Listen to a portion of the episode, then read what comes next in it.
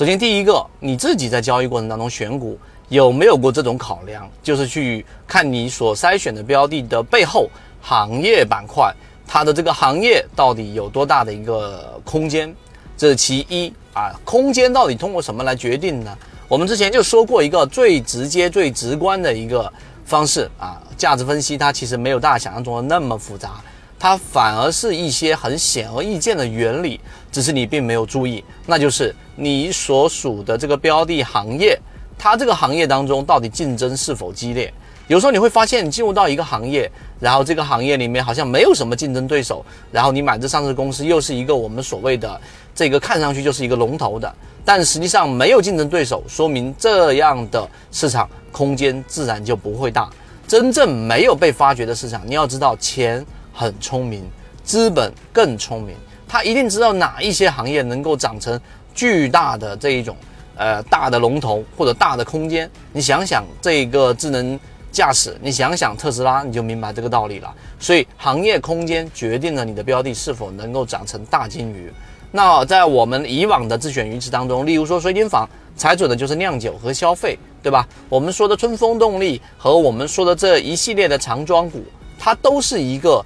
踩准一个大的方向，例如说华兰生物，它为什么能走出长庄股啊？就是因为它所处的是生物制药、血浆提取的这样的一个大的一个空间行业，所以这是第一点。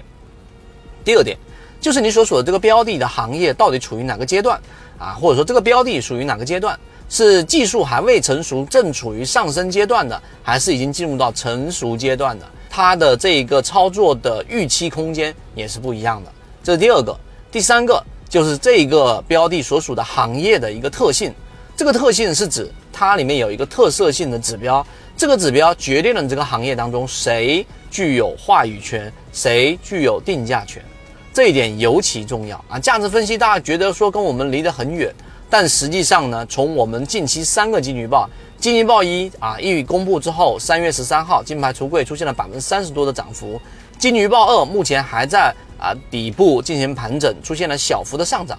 金鱼报三，也就是近期出现了百分之十五的一个上涨，昨天几乎冲到了涨停板。这些表现都告诉给我们，我们圈子用圈子模型加上价值分析的这一套交易模式，既有很强的抵御风险的能力，也有很强的这一种爆发能力。所以第三个特性就是这个标的所属行业，它到底有什么有？这一种固定的指标来决定它的话语权的，例如说零售行业是什么？零售行业里面绝对就是它的整个周转率和它的现金流和它的模式。你想一想，好世家为什么查理芒格在任何地方都不断的宣讲着好世家是一个真的好标的？所以这个我们所讲的这三个要素，决定了我们大部分人可能在选取标的的时候和真正长庄股翻倍股。的一个差距就在这里了。